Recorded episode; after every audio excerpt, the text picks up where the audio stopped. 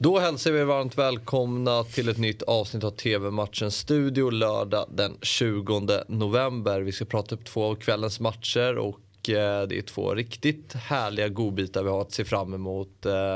Vi börjar med mötet mellan Lazio och Juventus i Serie A. Det är ju ett Juventus som har haft en del att fundera över under det här landslagsuppehållet. Så är det ju, och nu så har man ju då till exempel fått spelare skadade, har ju för övrigt Lazio fått också då, de skickade ju hem Immobile från landslaget, så att vi får väl se lite grann hur de faktiskt kommer till spel här, om någon har återhämtat sig. Och vad gäller Juventus-skadorna då tänker jag såklart framförallt på Chiellini som ju fick lämna också, precis som Immobile, landslagsläget. Lazio ligger ju femma med 21 poäng, 3 före Juventus som står på 18. Juventus som har 14 poäng upp till Napoli och Milan där uppe på första platsen. Vi har ju pratat lite om det här spannet, hur långt det kan 10 bli. Kan man ta, 20 tar man inte. Det går någonstans där kring 15, gissningsvis kanske under 15. Att ta i fatt, det bygger på att du har ordning på dina egna grejer till att börja med. Och det är ju det som är det stora frågetecknet där. Har Juventus ordning på sina egna grejer? Senast sista matchen innan landslagsuppehållet, ja, där fick man ju med sig resultatet mot ett decimerat Fiorentina och var ju liksom tillbaka och vann match då. Det var ju viktigt för dem då, efter att man hade drällt några veckor på rad där. Så det är en match som gäller väldigt mycket, skulle jag vilja säga. Juventus måste ju skicka signal här om att nu liksom att vi har ordning på grejerna. Akta er, vi kommer. Kommer man göra det då? Nej, jag är inte alls säker på det, men jag tycker det är en väldigt svår match. Jag tycker man kan argumentera för alla tre tecknen här. Lazio har ju släppt in ganska mycket mål så här långt, 19 mål på 12 matcher. Juventus också släppt in ganska mycket mål, 15 på 12 matcher. Ja, för att vara Juventus är ju det mycket såklart. Och då hade man ju ändå en period där man tyckte att det gamla Juventus var tillbaka, det ramstarka. Ja, eller var på väg tillbaka. Ja. Jag vill nog inte ha det till att man kände att de var tillbaka. Men vi får ju se. Klart att det finns en inneboende kvalitet och det finns en styrka i klubben liksom, som är värt poäng över tid.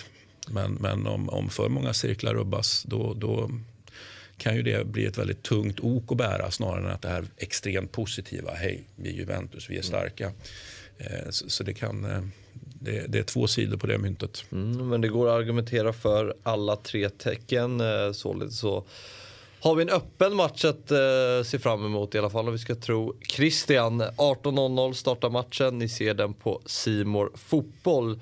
Nu till toppmötet i Premier League mellan Liverpool och Arsenal. Och jag säger ändå toppmötet, för Arsenal har ju blandats in där uppe och är nu femma.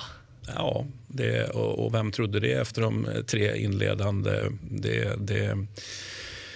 Ja, det finns ju mycket att säga. Det Arsenal ska visa här, jag tror ju att Liverpool vinner det här, det gör jag ju, men det Arsenal ska visa är ju att man då, om man tittar på de här, alltså de i särklass bästa klubbarna i Premier League, men det är ju Chelsea, det är City, det är Liverpool, och i den här inledande bedrövliga raden av förluster och man släppte in mycket mål och spelmässigt var bedrövliga helt enkelt. Det var ju Chelsea och City som var med där. Så att har man lärt sig någonting, har man utvecklats någonting, eller är de här x antal matcherna i rad utan förlust, som ju är 8 om inte jag räknar fel. Har man lärt sig någonting, eller är det bara så att man hade lättare motstånd i de här 8 raka utan seger? Det är ju det som är den stora frågan. Så att Arsenal-perspektiv, skulle man få med sig ett kryss kan man vara jättenöjda. Även hedersam förlust tycker jag någonstans är acceptabelt för Arsenal. För det vi kommer till lite är att det här är en match där Arsenal verkar inte ha någonting att förlora, känns som. Visst, det är klart det är en rival, och det är, Arsenal är en klassisk klubb och en stor klubb igen, men känns som att Arsenal kan bara gå ut här och de har inget att förlora, känns det. Nej, men man får heller inte förlora som man gjorde mot Chelsea och City, och framförallt inte på det sättet. Förlora får man, men man får inte förlora på det sättet. Mm. Så visst kan man slappna av, men fan, slappnar av för mycket mot Liverpool, då vet du själv vad som händer. Då sitter de har sett några gånger. Mm.